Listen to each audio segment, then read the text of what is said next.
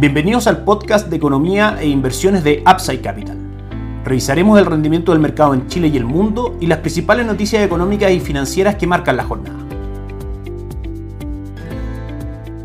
Muy buenos días, ¿cómo están ustedes? Jueves 10 de marzo de 2022, soy Ramiro Galeano, les doy la bienvenida a otra edición más de Mercados en Upside Capital. El día de hoy, a 24 horas del cambio de mando, donde Gabriel Boric, el presidente electo, asumirá las riendas del país y que por supuesto el mercado está muy pendiente o estará muy pendiente de sus primeras declaraciones al mando de la nación. Tenemos noticias bastante importantes que son generadas por el Banco Central, la encuesta de expectativas económicas que se realizó entre el 3 y el 9 de marzo de este 2020 arroja varias conclusiones que vamos a ir evaluando. El consenso primero para la reunión de este 29 de marzo del Consejo de Política Monetaria del Banco Central habla de un upside de 150 puntos base en, en la tasa, ubicándola en el 7%. Destacar que este es el primer sondeo que se realiza de la percepción de niveles inflacionarios en Chile desde que talla el conflicto entre Rusia y Ucrania. Eso produce, por supuesto, alza en los commodities, que es un dato que también vamos a revisar, y genera una presión inflacionaria inflacionaria en el mundo, incluido por supuesto Chile. Ve un IPC del 5.8% a diciembre de este 2022, cinco décimas por sobre lo previsto en la encuesta anterior de febrero, donde claramente no existía este conflicto armado. Ve un marzo con un IPC de un 0.8% y en abril de un 0.5%. También para el final de 2023 ve que el IPC puede converger a lo menos dentro del rango meta del Banco Central llegando a un 4%. En cinco meses más ve una tasa política monetaria del 7.75 y para diciembre una tasa del 7.5% con un pequeño sesgo a la baja durante el primer semestre del 2023 situándola en el 6%. Por último, en cuanto a Producto Interno Bruto, durante este 2022 se espera un crecimiento del 2% a diciembre y para el año 2023 una expansión del solo el 1.5% para fines del próximo año. 2024 también en torno al 2%. Son algunas de las conclusiones que nos da esta encuesta de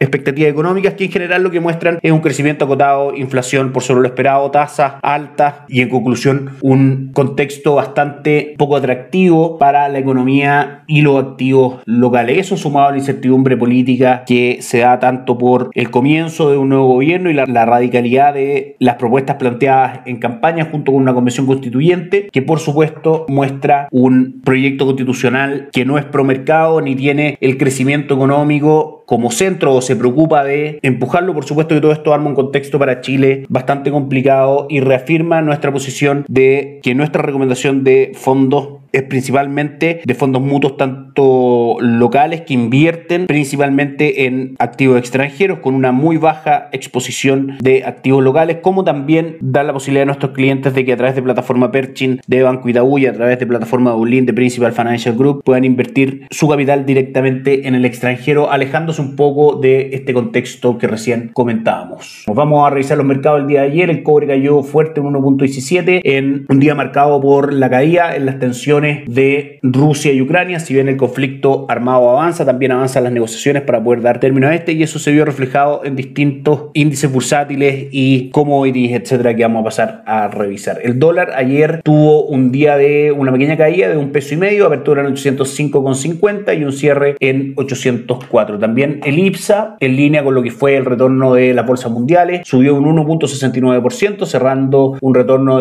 durante el 2022 de un 8% en 4.656 puntos. El mundo tuvo una excelente jornada, el Dow Jones subió un 2%, el S&P 500 un 2.57% y el Nasdaq un 3.6%. Y Europa fue de todas maneras la región más beneficiada con todo esto, subiendo un 7.4% el Eurostock 50 y aproximadamente un 7% el DAX alemán durante el día de ayer. Esto en un contexto, como decíamos, donde las posiciones entre Rusia y Ucrania comienzan a acercarse y ya se empiezan a ver a lo menos conversaciones para tratar de dar término este conflicto. Fue la mayor alza en dos años y el petróleo cayó también más del 10% por menor tensión en Ucrania. Tanto el artículo de la encuesta de expectativas económicas como este artículo que estamos leyendo lo pueden encontrar en df.cl y en la edición de papel del día de hoy. El inminente default de la economía rusa, recordemos que han habido una serie de castigos y de sanciones hacia Rusia que por supuesto van en la dirección de asfixiarla financieramente hablando para obligarla a negociar con Ucrania. Esto levantó el ánimo de los inversionistas el día de ayer. Hoy día lamentablemente las bolsas dejan atrás el optimismo y caen nuevamente pendientes de la inflación de Estados Unidos que la vamos a comentar inmediatamente. Terminamos primero el tema de la invasión en Ucrania. Rusia insiste en sus exigencias para poner fin a la invasión mientras Ucrania ha expuesto su interés en el alto al fuego y la liberación de los territorios ocupados.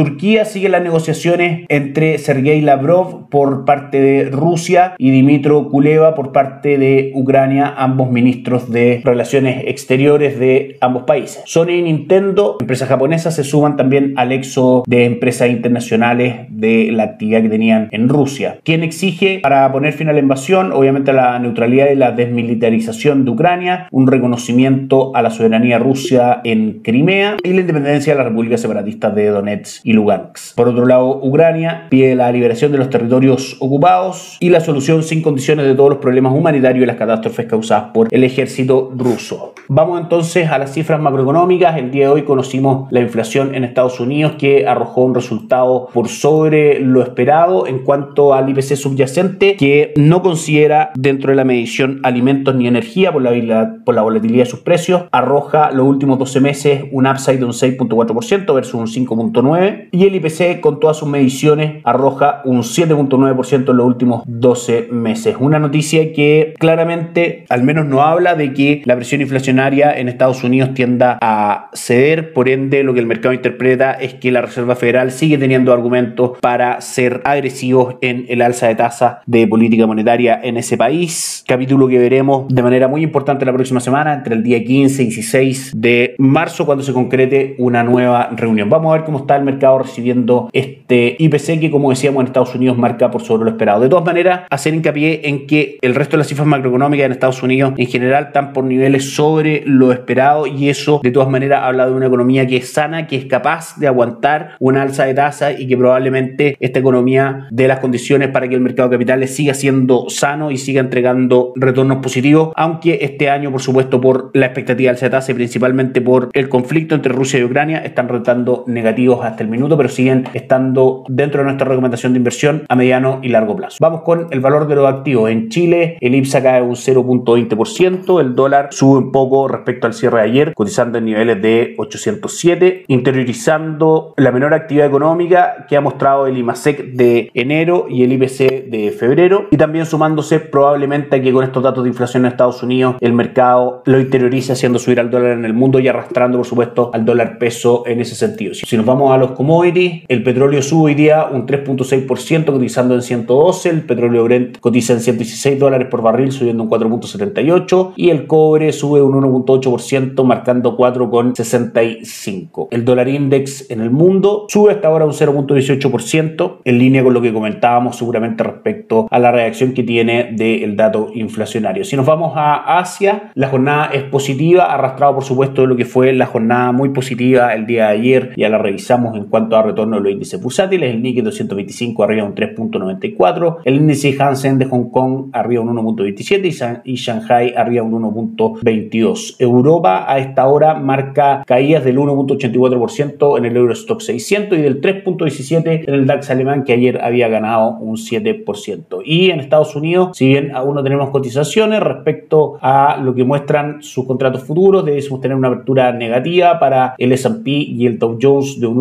1.23% aproximadamente y una caída en el Nasdaq del 1.46% cuando los mercados ya empiezan a interiorizar este dato sumamente importante de inflación en los precios. Y también, por supuesto, estando siempre atentos a los avances, las negociaciones entre Rusia y Ucrania. Con eso terminamos el podcast del día de hoy. Que estén muy bien. Nos encontramos mañana. Chao, chao. Gracias por escuchar el podcast de Economía e Inversiones de Upside Capital. Te invitamos a visitar nuestro sitio web www.upsidecap.cl y contactarnos para brindarte una asesoría objetiva, sin sesgo y con una mirada global para tus inversiones.